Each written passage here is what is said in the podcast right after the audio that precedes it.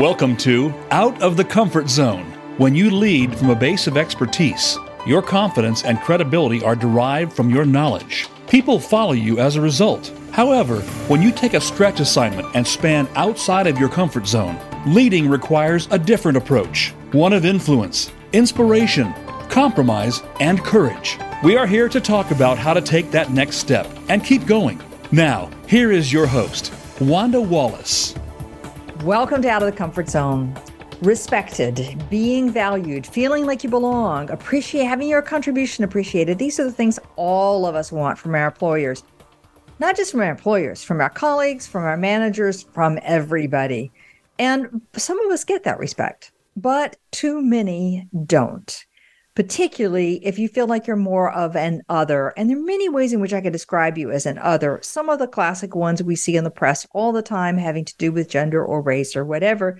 There are many other ways I can feel like an other, like being a marketing person in the middle of an engineering led company can leave you feeling like an other. So, what we want to talk today is this notion of respect. Why is it such a key component of motivation? Hint for those of you who are looking to motivate people in a more powerful way, this is an element. What do you need to be doing as a leader? What do you do if you get it wrong with someone? And how does respect create this lovely, more inclusive environment where there's greater collaboration, greater engagement, greater a bit of everything? And so, how do you know if you're doing the right thing? So, with me today is one of my favorites, Kim Scott. She's the author of Radical Candor, as well as the newly released paperback version of Just Work called Radical Respect. She's co founder of a company that helps people put all of these ideas into practice. And Kim has had a long career in the tech world, I think is the easiest way to say it, as a CEO coach at Dropbox, Qualtrics, Twitter, and a bunch of others. She was a member of the faculty at Apple University. And before that, she led AdSense, YouTube, and DoubleClick teams at Google. So, Kim, welcome to the show today. Thank you so much. Uh, I'm excited to be here and looking forward to our conversation. Likewise. Um, so, we had a wonderful conversation about radical candor before, and I am just a big proponent of that mo- model the notion that if you don't get the care with the candor, you just are not getting anywhere with anything that you need as a leader. But now you write about respect. So, why? Is this related to the feedback? Is it not? Why this book? A hundred percent. I mean, if you don't respect a person, it's very hard to care personally about them and it's very hard to challenge them directly. You, we don't bother challenging people who we don't respect and it's really difficult to care about folks who we don't respect. And I learned this. So radical, like in some senses, radical respect is the prequel to radical candor. Like it's the, it, it is the floor beneath which we cannot afford to go. And I think respect is a, com- I mean, all words are complicated when you really stop and think about them. With humans, yes. Yes, yes.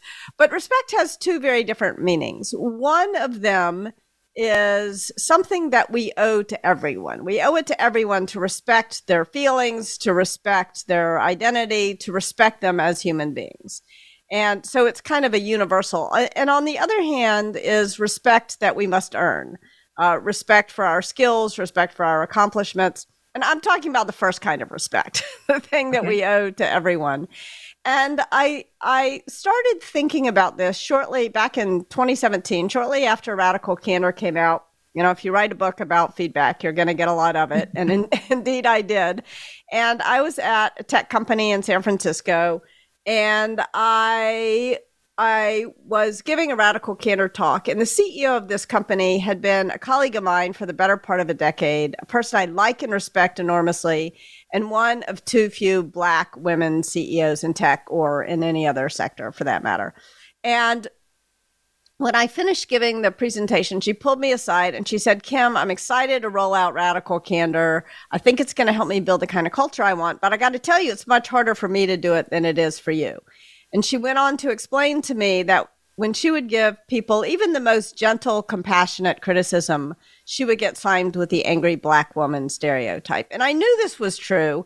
And as soon as she said it to me, I realized that I didn't spend enough time in radical candor thinking about the ways that bias, prejudice, and bullying interfere in our ability both to solicit and to give feedback. and I sort of had four realizations at the same time.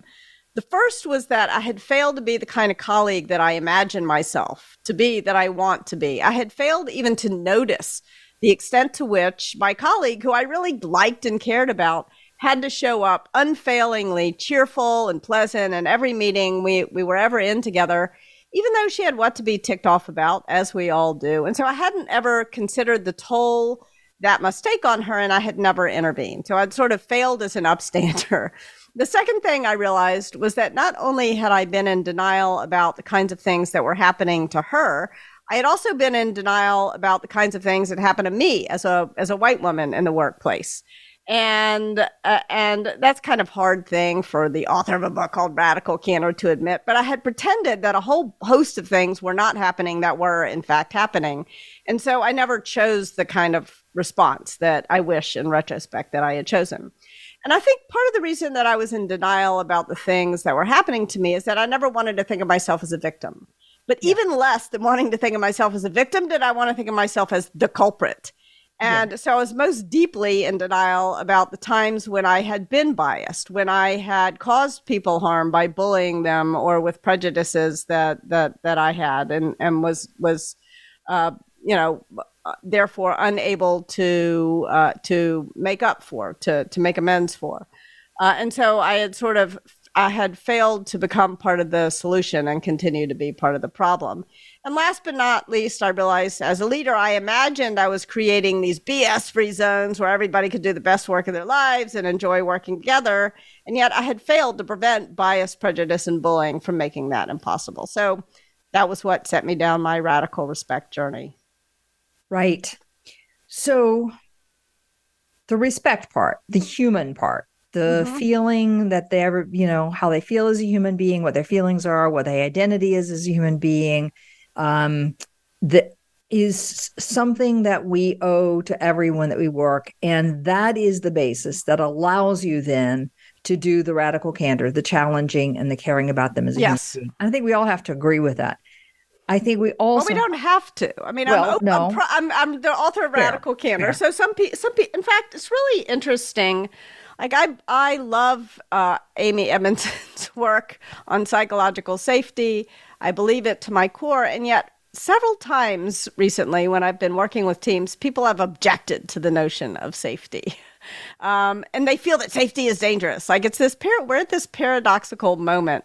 And I think it's really important to say that that this kind that psychological safety makes us it, it is a source of strength. It is not weakness. It is it is how we learn how to criticize each other and create the environment in which our leaders don't sometimes inadvertently, sometimes intentionally shut down the voices of the people who work for them.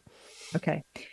All right. So respect is the underlying construct yeah. that without which we're not going to achieve any of these higher levels. So we're not going to achieve cal- challenge we're not going to achieve caring genuinely. Mm-hmm. We're not going to achieve psychological safety. We're probably not going to achieve a decent level of a conflict or debate that we need to yeah. have in order to reach for the best solutions. All right.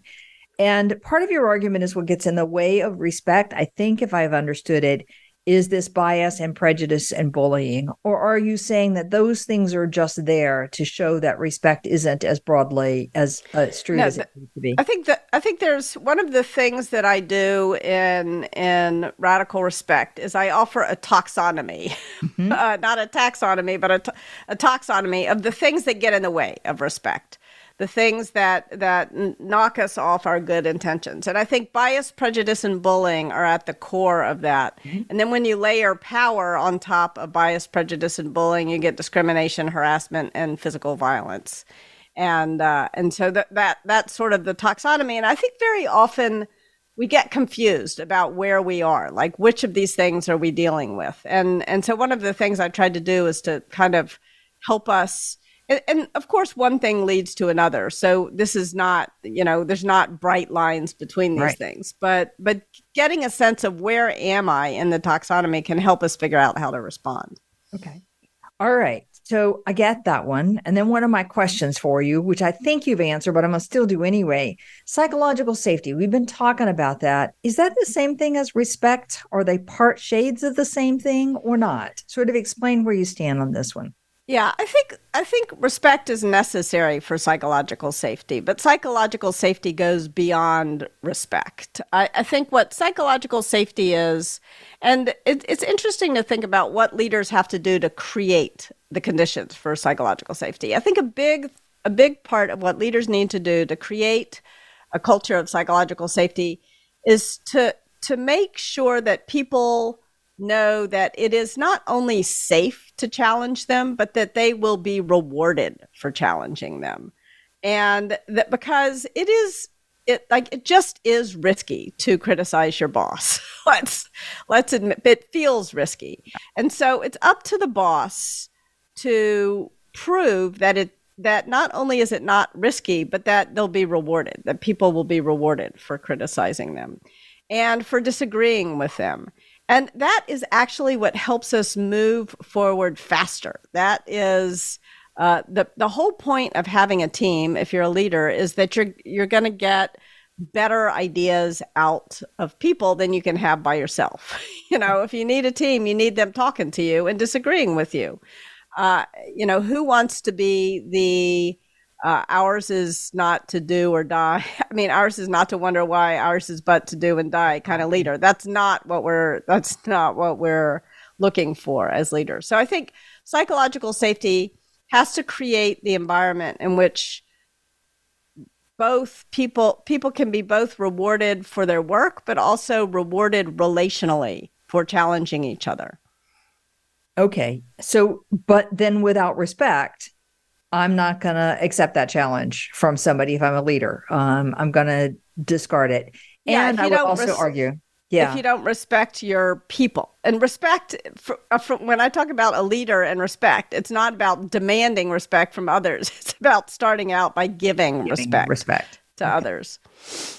And presumably, if I don't respect the leader that I'm working for, I don't see any value in challenging him in the first place. I'm just wasting my time. Is that the argument as well, that it goes both ways? Yes. And I think that if you fear your leader too much, then you're not going to challenge them as well. Uh, and, and very rarely do we really fundamentally respect the people who we fear. Yeah. Right. I think yeah. sometimes leaders confuse fear and respect, and those are two very different, very, very different things. Okay. I agree with that. I've seen a few of those. Yes, so have I. All right. So fundamentally respect. Um, and I just want to ask a broad question. So respect is a basis for being able to challenge. Respect is a basis for creating psychological safety. Respect is a basis for creating an inclusive culture. Respect is a basis for finding the whole is greater than the sum of the parts in yes. short language. Um, are there other aspects that are really critical for this diversity? I mean, we've been doing diversity for eons, and honest to goodness, we're we've moved the needle maybe a few millimeters. yeah, yeah. It it, it it can feel discouraging sometimes, uh, but I am not discouraged. I remain optimistic. Good, me too. Uh, it's a journey. Yeah, but yeah is respect i mean is respect the thing we have to do? Is that the key ingredient or do you think there are other things as well uh, well? i think there's i think it is a necessary but not sufficient condition. Uh, okay. uh, so respect is the floor not the ceiling. Uh, okay. and so i think that one of the things if we go back to what we were saying before about the things that get in the way of respect are bias prejudice and bullying sort of at the core. And i think that one of the things that as leaders we need to do is we need to prevent bias, prejudice, and bullying from ruining respect on our teams. And so there are very specific things we are obligated, I believe, to do as leaders to to prevent those things from ruining respect on our teams. And and the first of them is to understand the difference between the three things. When I look back over my career and when I really failed to prevent bias, prejudice, and bullying from harming my my team's ability to get things done. And by the way, this is all in service of getting things done. Like bias, prejudice, and bullying are the things that disrupt your team. Uh, and acknowledging them is not what is disruptive. What is disruptive are the problems, not finding solutions to the problems. Sometimes there's confusion about that. But anyway, what, what, the first thing you need to do is to disentangle. Like if, if you if you're facing a really hard problem, it's useful to break it down into its component parts and to and to so- solve each part in turn. And so bias I'm going to define as not meaning it. Bias is usually unconscious. Whereas prejudice, I'm going to define as meaning it. It's a very consciously held belief, usually reflecting an unfair and inaccurate stereotype, some sort of essentialism. And bullying, I'm going to define as being mean. There's usually no belief, uh, conscious or unconscious, going on. It's just a, an effort to coerce or dominate someone else. And I think be- the beginning of the problem is to break it down into its component parts. Okay. The beginning of the solution, of finding the solution to the problem, All right. is breaking it down into its component parts. So if my job is to make sure that I don't allow, as a leader, that I don't allow bias, prejudice, and bullying to disrupt my team and the service Mm-hmm. of getting good work done, good ideas, Mhm. good work, Mhm. accomplishment, success. How so? And I get the three, and I get the three are different in ways. So there's shades of gray in between. Mhm. How do I do that? How do I both recognize that it's going on? Because frequently those things are a bit hidden from me. and Yeah. what do I do about each of them? Yeah. So I think that in in terms of uh, uh, one of the things I would say is you can't do it alone as a leader. The, they may be hidden from you by others, but they also may be hidden from you because you're in denial, as I was in much of my career. So you need you need that. This is a whole. This is like a barn raising. Everybody needs. Everybody has a role to play. And so I think one of the things you can do about bias that is very helpful is to work with your team to disrupt it in the moment. And you want to start by inviting them to disrupt your bias, you know, because it's a little hard to have one's bias disrupted.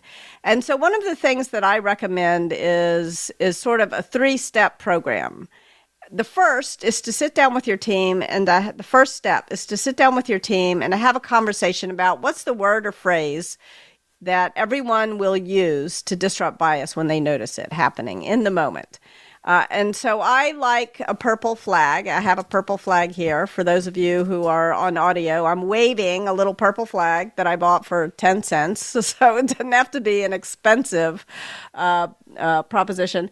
And but other other teams I've worked with have said, ah, we don't like the purple flag. One design team is designing something that's way more beautiful than my purple flag. One team just likes to throw up a peace sign. Another team had kind of a cat theme going on. They would meow at each other. Another team I worked with just used an I statement. I, you know, I, I don't think you meant that the way it sounded. So there i mean there are obviously wrong words to use. You don't want to disrupt bias with more bias but but the the important thing is that you as a leader you're not the the vocabulary dictator. Ask your team what's the word or phrase that that you all are going to be most comfortable using and then you need to adopt it. So the first step number one is a shared vocabulary. Because very often we don't know what to say when we notice somebody saying or doing something that's biased. And so we want to solve that problem. So that's number one. Step number two is to teach people what to say when they're the person who has caused harm, when they're the person who has said or done the biased thing. Because I don't know about you, but for me, when I have said or done something that is biased, I feel, and someone points it out, I feel deeply ashamed. And I mean, I can tell you in my body where I feel it. The backs of my knees tingle. It's the same sensation that I get if my children walk too close to the edge of a precipice. It's like a real fight or flight sort of amygdala response. And we rarely respond with our best executive function when we're in fight or flight mode. And so you want to teach people to say, thank you for pointing it out, just as a way to like slow, da- take it, it's like take a deep breath, say, thank you for pointing it out. And then you either say, I get it, I'm going to work on not doing it again, or I don't get it. Can you talk to me after the meeting? And the I don't get it part is hard. I mean, I, I, when I have said or done something that's that has harmed someone else, but I don't even know what I did wrong, like I'm ashamed because I hurt somebody and I'm ashamed because I'm ignorant. And that's a hard place to be. And that is the place that a lot of us are in these days all the time. Right. And it's not the, the the solution to that is not to pretend that nothing happened. the solution to that is to point it out and then explain it. And the reason I say explain it after the meeting is that the promise of bias disruption is that it will disrupt the bias, but it's not going to disrupt every meeting we're in together. So we these are things that probably half the people in the room get, half the people don't get. And so people can educate themselves on their on their own time, not on the meeting side. And then the third step is a shared commitment to doing this because I can say, "Oh, we're going to do bias disruption." And then, and then we, we, we never do it because it's uncomfortable. so, yeah. you, so you need to sort of, at, at some regular interval, say, you know, we, we've got, we've had three meetings and nobody's disrupted any bias. Let's pause and think what we might have missed. Because very often we either don't do this because it's not comfortable or because we're not noticing. And so we need to build that stamina to disrupt bias. So that's one idea. I mean, there's a million other ideas for disrupting bias, but that's one that I recommend. All right. So the notion then what we're doing is we're going to catch it. We're going to collectively catch it. We're going to notice it. We're yeah. going to call it out in whatever word or phrase or action we choose that's going to help solve it. And then we're going to make a commitment to kind of keep at this, review it, see what we're doing, and not let that disrupt the meeting. Yeah. So we're not going to go into a lecture series in the middle of the meeting. We can take some yeah. offline. And yeah. I think it's that makes it okay for people to say, I don't get it. I think there's power in that. Yeah. I think when when people like there's a phrase that I really don't like which is political correctness, but I want to offer some compassion for that because I think very often people are frustrated. They feel silenced they feel like they're not sure which word to use and they're not allowed to ask. And, and it feel, it can feel like a gotcha to people. Yeah. And so saying, I'm sorry, you know, thank you for pointing it out. I don't get it. Can you explain it to me? Like that is where we are. Very often we are saying or doing things that are really upsetting the people around us, and we have no idea what, what we've done wrong. And that's an uncomfortable place to be, but the only way out is through. We got to ask. We got we got to show that we care. Um, and and and we've got to own Brene Brown has this that wonderful podcast she recorded in 2020 about owning your own shame. Yeah. Um, and uh, and that was in the context of white people owning their own shame uh, in uh, uh in the second um, uh, Black Lives Matter movement. But I think that that every everybody has their biases, you know, and and it's a very natural human response when we say or do something biased to to feel ashamed. And that's like, that doesn't mean don't point it out. That means we need to learn how to uh, get out of shame brain and respond well. Right.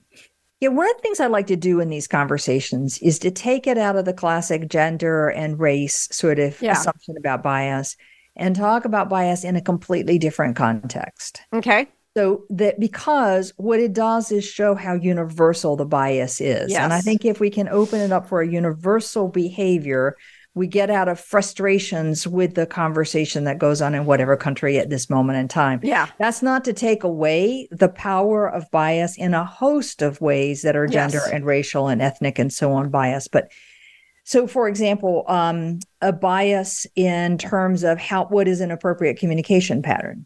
Somebody mm-hmm. who likes to talk and talk and talk and talk and will finally get to their answer versus somebody who wants it quick, succinct, really quickly, and we don't often even understand the meaning of it that's a preference, a bias, we might say. And yeah.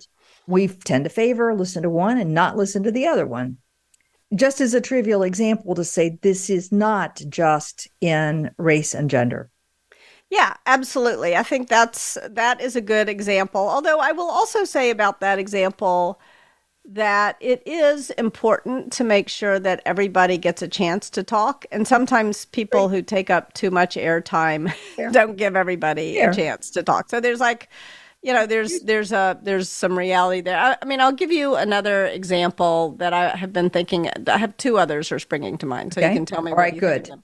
One of them is when I was I was working at Google and I was in sales and operations and I was working with uh, with an engineering team, and I presented some analysis that I had done about something I wanted the engineers to build. And the engineering leader looked at me and he said, "Oh, you're doing ops math."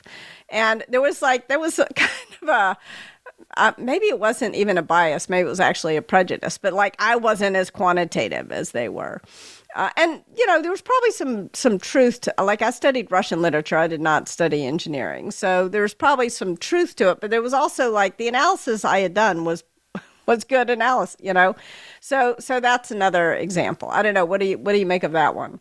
It makes sense to me because you're speaking a different language, you're presenting data in a different way, and there's a bias that because you're not our way or one of us for that yeah. matter, that it can't be accurate or accurate enough or some version of that. Yeah, yeah we do that yeah. all the time, I think. We put people in a category, and that shows, I think, often our, um, I like the word prejudice or bias against that category. We make people other in that moment. Yeah, yeah. And the, and the fact of the matter was, like, there's no such thing as ops math. Math is yeah. math. We're all doing math. Uh, so so that's why. And I don't think he meant it like I don't think he consciously thought. You know, you're not. You can't be analytical because you didn't study engineering. But anyway, there's another example that I've been thinking about lately, which is different people have different rhythms of work. Like I am not a person who can work well if I work more than about seven hours a day, actually. Uh, and other people can work very productively 14 hours a day. And I mm-hmm. think we tend to say, oh, you're hiding from something because you're working all the time. And that's not necessarily the case. Like some people really have different, different, like some people don't need as much sleep as I do. Some people don't need as much downtime as I do. And I think beginning to own what we need without imposing what we need on others is an important bias to overcome. I don't know. What do you think about that? I think that's a great one. Um, that sense of the way I'll give you another one I see um, there is a version. Can I wave a purple flag? Notice yes. this is something that yes, I please. was taught. I, I, this so this is a purple flag. I was in in in as I was writing radical respect. Someone was was reading it and looking for biased language, and and I used see when I meant notice all the time and uh, and I care I cared about this a lot because another person who is helping me to edit the book is blind. He's a historian who's blind, and so I really I understood it. I thought I had gotten it. And then all of a sudden, I right before I turned the book in, I decided to do a search to see how notice. see, uh, I, notice. Yes. I just did like it's so. It's very difficult to break these habits of speech that are biased. And in a 350 page book, I had used sloppy sight metaphors 99 times, even after I had become aware of it. So I think that it is really it's hard to change these. It's difficult right. to change right. these. Um, okay. And maybe as a shock to people that we even need to, but fair enough. It, yes. it is a bias against people who don't have sight. Yes. All right. So back to my thought. One of the things that I notice all the time, and I think I've completely lost what it was. Um, oh, drive, drive. Yes. One of my pet peeves and frustrations is if I am particularly driven as a leader, highly ambitious and driven, and that like, mm, and I show it mm-hmm. in very forward, out front way, I have a bias against people who have a different demonstration of their own ambition, who are quieter about their ambition. They may have the yes. same level of drive, yes. they just show it in a very different way. I think that is really important. In in Radical Candor, I talk about loud listeners and quiet listeners, uh-huh. and both of them can be great leaders. Both of the, both quiet listening and loud listening are important leadership attributes, but it feels very different. And I think mistaking. I, I think part of this drive, maybe a, another bias, is like introversion, extroversion there are introverted leaders and there are extroverted leaders, and both can be extremely successful and wonderful to work with. But demanding that everyone, you know, when extroverts demand that everyone be extroverted, that is a, an unproductive bias. Right. Right. Absolutely. Well, anytime we're demanding any everybody to be anything like us all the yes. time. Yes. Yeah. All right. So we've talked about bias. Let's talk for a minute about prejudice. What do I do to disrupt prejudice on the team? Prejudice is really tricky because, you know, in the case of bias, an I statement is often a good response to teach mm-hmm. people. I don't think you meant that the way it sounded. Uh, mm-hmm. it, it, and an I statement sort of holds up a mirror. However, in the case of prejudice, holding up a mirror is not going to work. and it's not going to work because you the other person is going to grin in the mirror and they're going to like what they see. They're going to say, "Yeah, isn't that the truth?" You know, and yeah. and it's and it's it's not a universally accepted truth, and because they consciously believe this thing. And so, in the case of in the case of prejudice, you need you need sort of policies, HR policies. You need to make people aware of the laws, and you can use an "it" statement. Uh, and an "it" statement can appeal to a law. It is illegal to not hire someone because of their hair in a lot of states, thanks to the Crown Act, or an HR policy. It is an HR violation not to hire someone because of their hair. But there's also this sort of common sense it statement. It is ridiculous not to hire the most qualified candidate because of their hair, for example. And I think as a leader, it's important to teach people what the laws are and what the HR policies are. But there's also this common sense part of uh, of of the it statement, and an it statement sort of draws a line between one person's freedom to believe whatever they want. Like we cannot control people's minds as leaders, uh, but they can't impose their beliefs on others. Mm-hmm. And where that line is going to be drawn uh, is is often sort of uh, about judgment. And you need to create a shared understanding on your team of where that line is and to communicate it. And so this is hard. It's really easy yeah. for me to say in abstract, oh, there's a line between one person's freedom to believe whatever they want, but they can't impose it on others. But where is that line? Does it mean you can't wear certain T-shirts with th- certain things written on them to work? What, where is the line for you? And, and, and you, the only thing I can say is you got to sit down and create a space for conversation on your team in order for you all to define where that line is beyond the law and the HR policy for your organization. Okay. I can see how relevant that might be in conversations about talent. Yes. Identifying high potential talent, for example. I can see that in a conversation around hiring. You know, do we hire this person or not hire this person? That there could be all sorts of prejudices and biases, some mm-hmm. of which we might say, some of which we might not say. But if we haven't talked about the qualities we're looking for etc., how we're going to make that decision, then it's very hard to combat those in any way in the moment. Um, yes. Or at least to say, great, you know, I understand your perspective, but it's not how we're going to make this decision in this company. Yeah, yeah. And I think um, both the words high potential and talent are fraught words. Yeah. I actually That's... prefer not to use them uh, because I believe that every single human being on the planet is high potential. Like we we are all high potential creatures. Now that doesn't mean that I would be a high potential. I should never be an airline pilot, for example, because I'm uh, I'm not good at things that demand great attention to detail. And so I work really hard not to do jobs that will kill people if I don't pay attention to details. Because this is, you know, so, so I think that is not, that is a skill, you know, I think we're all capable of developing all kinds of skills. I don't want to have a fixed mindset about it, but that is a skill that would take such enormous effort for me to develop that it's not worth it to me to develop mm-hmm. that particular mm-hmm. skill. And so I think, that it's important and, and, also talent feels like some sort of innate thing whereas i think what you want to do is you want to hire people with the skills and the ambitions that are relevant to the job you know yeah. the right skills yeah. and the right ambitions yeah yeah um, um, no doubt there will be some people who agree with you, and no doubt there will be plenty of people who disagree with your yes. Statement. Yes, I don't. Exactly. I've never liked the qual- classification as you have potential, you don't have potential, because it's yeah. so hard to know how we judge it. But that's an yes. aside story. Yes, yes. Um, let's come back to the core theme about respect, and I do want to come back and do the bullying piece as well. Yes, really important. But because that's a really, really important one. So I want to make sure that bias, uh, prejudice, and bullying are not disrupting my team. Yes, the respect on my team are there things I do to ensure that respect is there? Or is it really all about making sure these disruptors don't happen? I think that there. I think the the first thing you want to do is is disrupt bias, create uh you know create the conditions where prejudice is is not right. permitted, and and thirdly you want to you want to uh, sort of create consequences for bullying, which we'll talk Yeah. about in a, in a moment.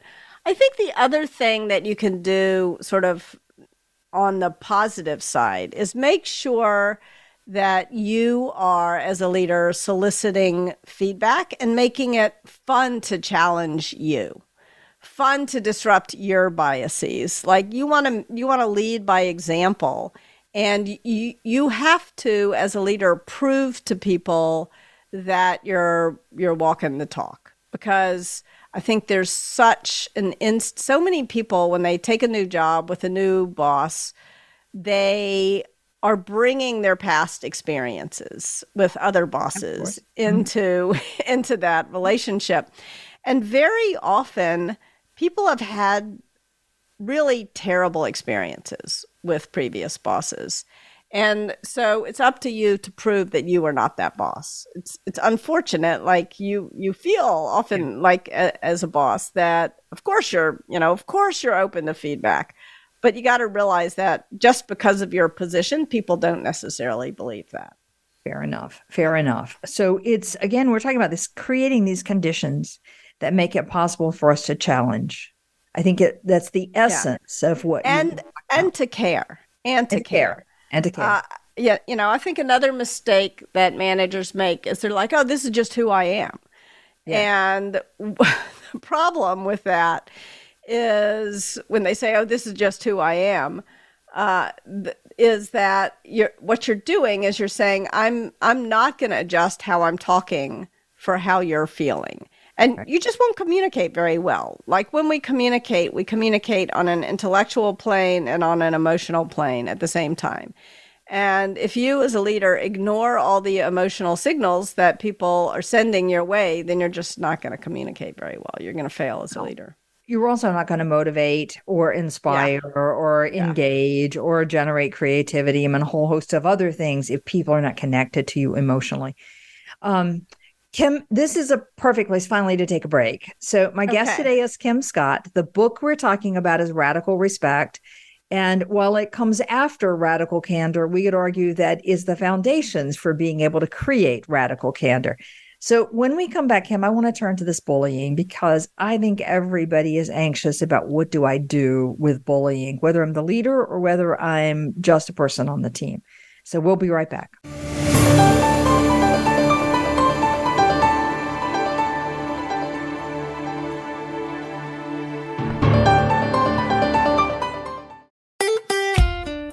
Follow Voice America at facebook.com forward slash voice America for juicy updates from your favorite radio shows and podcasts.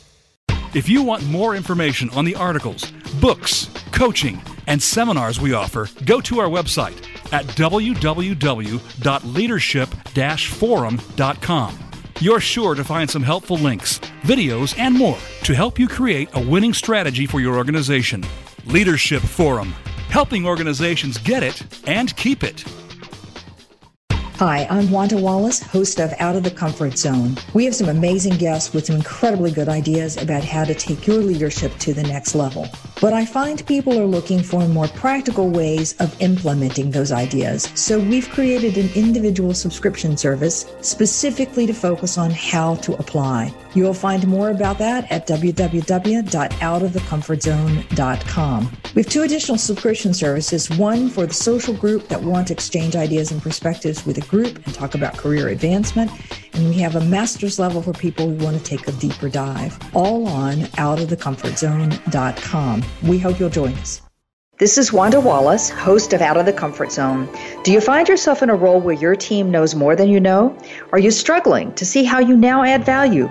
For years, I've coached leaders who have moved beyond the comfort zone of their expertise and have developed a methodology to help them make the leap and go on to do more. All of those tips are now packed into my new book, You Can't Know It All. Visit our website at leadership forum.com or tune in to Out of the Comfort Zone for more insight. Voice America is on LinkedIn. Connect with us today.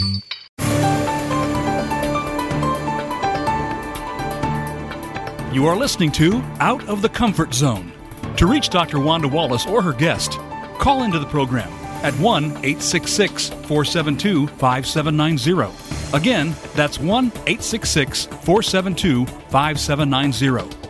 You may also send an email to wanda.wallace at leadership forum.com. Now, back to Out of the Comfort Zone.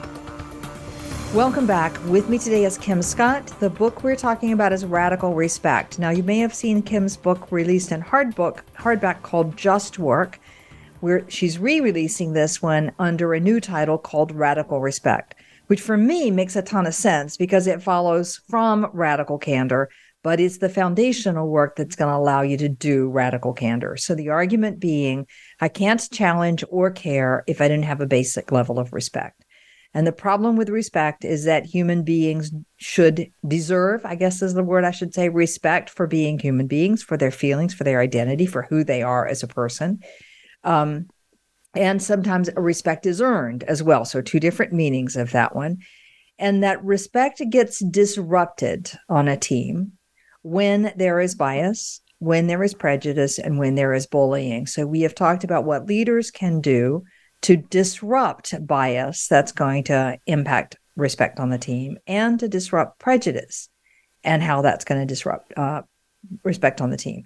The one we haven't talked about, though, is bullying, and one that I think everybody is anxious about. So, before we dive into that, Kim, I find people talk about bullying in there's the formal sort of classical legal definition of bullying, but there's also that sense of dealing with somebody who's being overly aggressive and you just don't like that aggressiveness. So, what do you mean when you say bullying? What I mean is being mean. and and and it so I'm I'm trying to boil things down into their sort of simplest way. And what is mean for one person may not be mean for another person. Like mm-hmm. there are for example, I mean I'll give you sort of a simple example. My son's baseball team, they show affection to one another by giving each other, am I allowed to curse on your podcast? Sure. By giving each other shit. And I don't like that. I don't feel that that's, to me, that I don't experience that as affection when people give me shit. And so I said to him, look, if you want to, with your team, show affection by treating each other this way, like, I'm not going to say that is bullying, but I'm experiencing the way you're talking to me as bullying. It's mean. Stop it. You know, don't talk to me like that. Okay. And I don't think it's too much to ask him to adjust how he's talking depending on who he's talking to. And so that that is kind of uh, an example of of what I mean by being mean. Uh, it, it gets it gets measured not at the speaker's mouth but at the listener's ear. And if you don't want to, like, if, if I say something that for one person is going to be experienced as funny and as another person is going to be experienced as mean, it can be a little bit confusing. I mean, I'll give you another example of this. I had worked with this guy, uh, uh, we'll call him Jared because that's his name, for a long time. He had worked with me at a startup and then he came with me to work at Google, and we were localizing uh, AdSense, and he kept confusing and conflating Slovakia and Slovenia. And I corrected him once, and we're in a team meeting. We're talking about this. I corrected him once. I corrected him twice. And then the third time, instead of correcting him uh, the same way, I said, Look, it's Slovakia, not Slovenia, dumbass. And he understood that I respected him and liked him, and we worked well together, and he thought it was funny. So I was behaving like my son with his baseball team in that case. Right. But the but other people on the team who are new to the team were now afraid of me, you know, because they thought, oh my gosh, if I make a mistake, if I confuse two things that are confusing to me, she's going to talk to me that way, and I don't want to be talked to that way. And I realized that, and so I said, look, you all.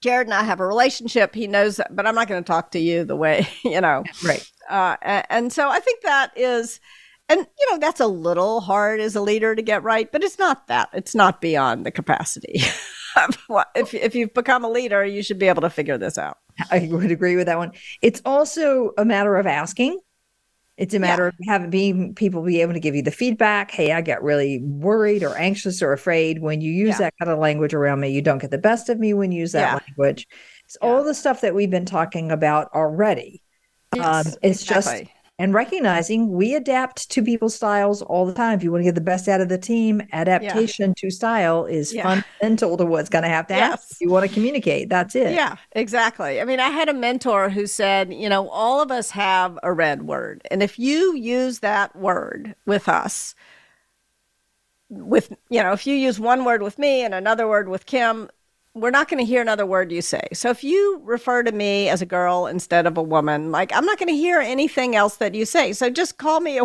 woman. Don't call, you know, and it doesn't matter if other people you work with don't mind being called a girl like I do mind being called. So don't do it.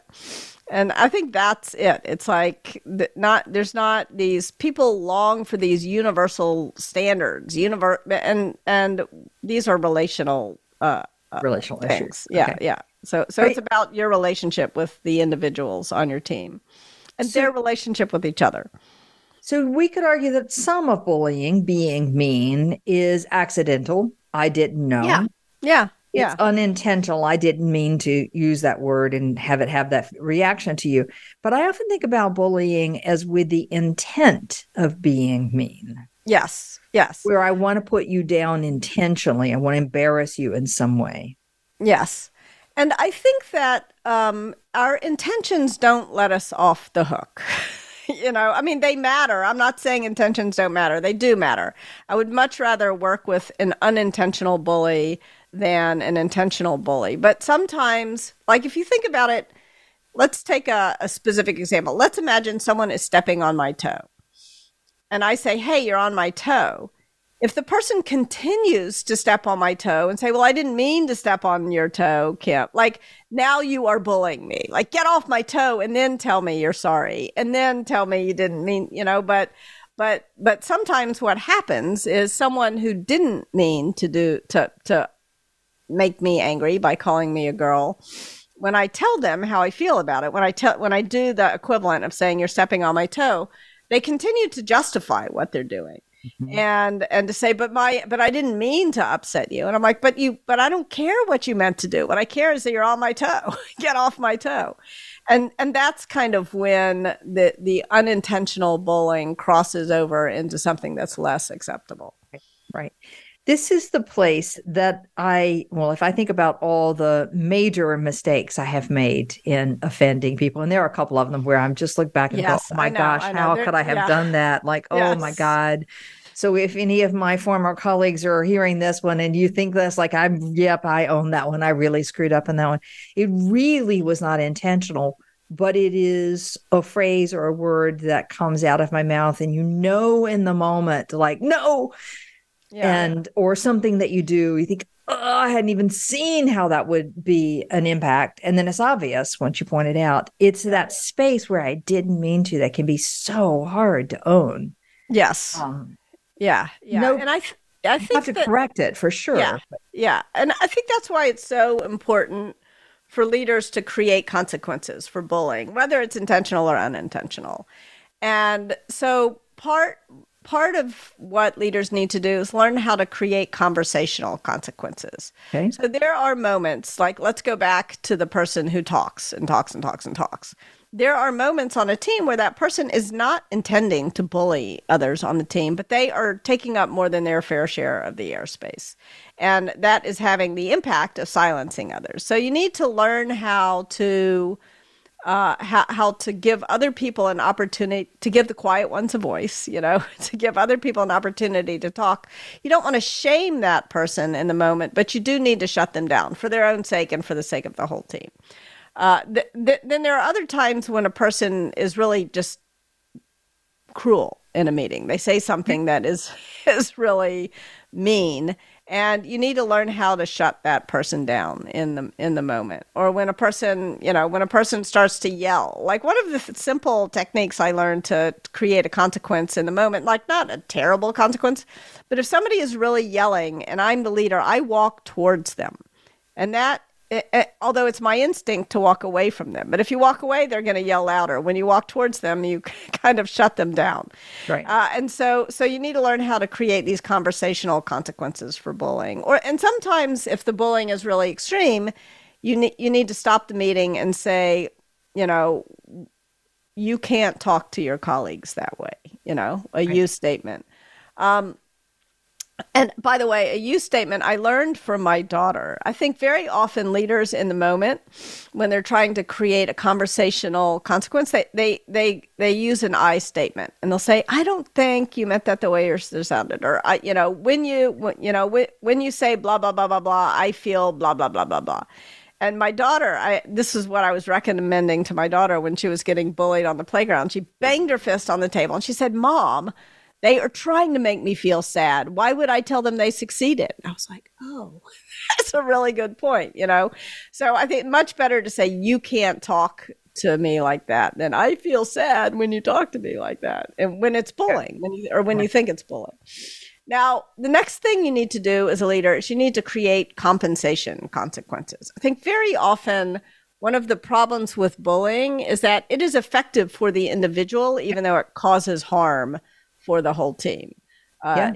The the you know the the trail of damage that uh, that a bully leaves behind them doesn't get cal- calculated in their uh, in, in, in their bonus, for example. Right. So you need to make sure you're not rewarding bullying by giving them a high rating and not factoring in uh, the it's bullying kind of creates a negative externality.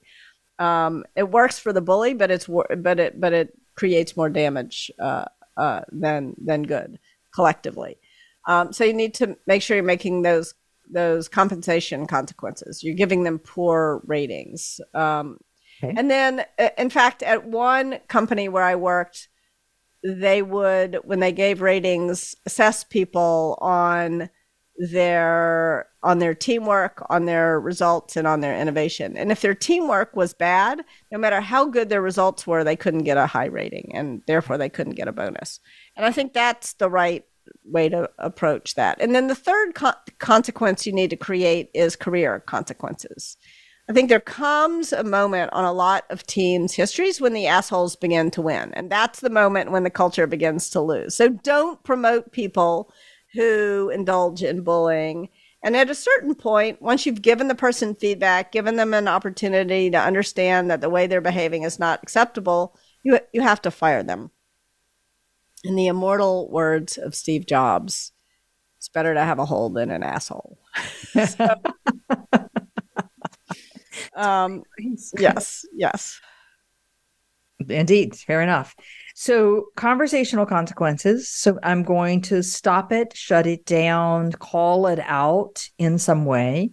I'm going to have compensation consequences so that I don't allow the bully to feel rewarded or to be rewarded either in the formal compensation systems, performance systems, or in informal ways, meaning they got their way this time, their project goes forward the way they wanted it to go yeah. Forward and then career consequences that ultimately we're not promoting somebody who's succeeding at bullying and we're not keeping them around. We're not going to keep exactly. them in the organization. Exactly. Okay. All right. Um, Kim, last question before we totally run out of time. Suppose I say something intentionally, unintentionally, bullying, not bullying. I say something, it's offensive yes, there's maybe a flag waving saying, whoa, whoa, whoa, as you have demonstrated. What do I do next? Do I say, I'm sorry? What do I do? Yeah, I think that the first thing that's important to do is to make sure that you understand what you did wrong. Uh, uh, there's a wonderful book on repentance and repair, and and the point that uh, that uh, I'm going to say her name wrong. Uh, Rabbi da- Danya Ruttenberg, I think, is mm-hmm. her name, is the author's name. But she she points out that the first thing you need to do is you need to acknowledge what you did wrong, and in order to acknowledge what you did wrong, you need to understand it. So you need to educate yourself, and you don't need to demand that the person you harmed educate you. You know, so yeah. understand what you did. Take the time to understand and acknowledge as publicly as possible what you did wrong and don't go straight to an apology, especially if you don't understand. Like, I'm sorry you feel that way. That is not going to help. Right. uh, at all. And uh, and then you need to to you need to make amends for what you did. You, you know, you need to sort of accept the consequences. Like th- there should be some negative consequences on you, and you need to accept those, not fight those. Uh, and then it becomes safer to apologize. Then it bec- then you've kind of laid the the the gr- groundwork for your apology. But after you apologize, you need to make sure you've changed. You need to make sure you're not repeating the same mistake, because then your apology uh, feels. meaning. Yeah, yeah, exactly. All right. Kim, I think we can keep talking because I have about Yes. five more questions that I want to ask you. but as always, I am out of time. So, Kim, thanks for being here today. The book, for those of you who are interested, is called Radical Respect. It was formerly called Just Work. It is the foundations for creating this lovely radical candor where I'm going to care and challenge simultaneously. And that's the place that puts us on our teams and in our relationships where we're really going to excel. The secret to getting respect is making sure you are not allowing bias, prejudice, and bullying to disrupt your team.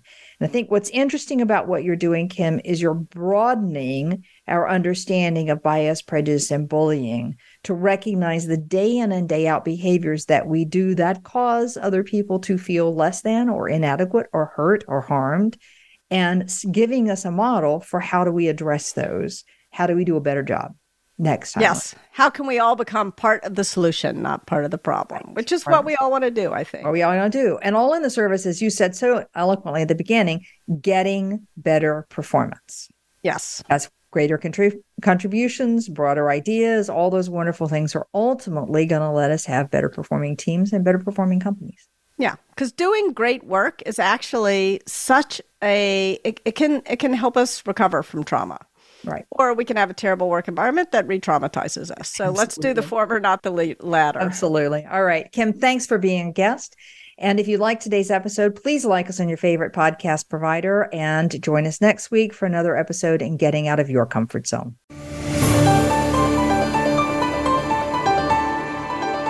Thank you for joining us today. Tune in for another edition next week with Dr. Wanda Wallace on the Voice America Business Channel. Reach outside your comfort zone this week.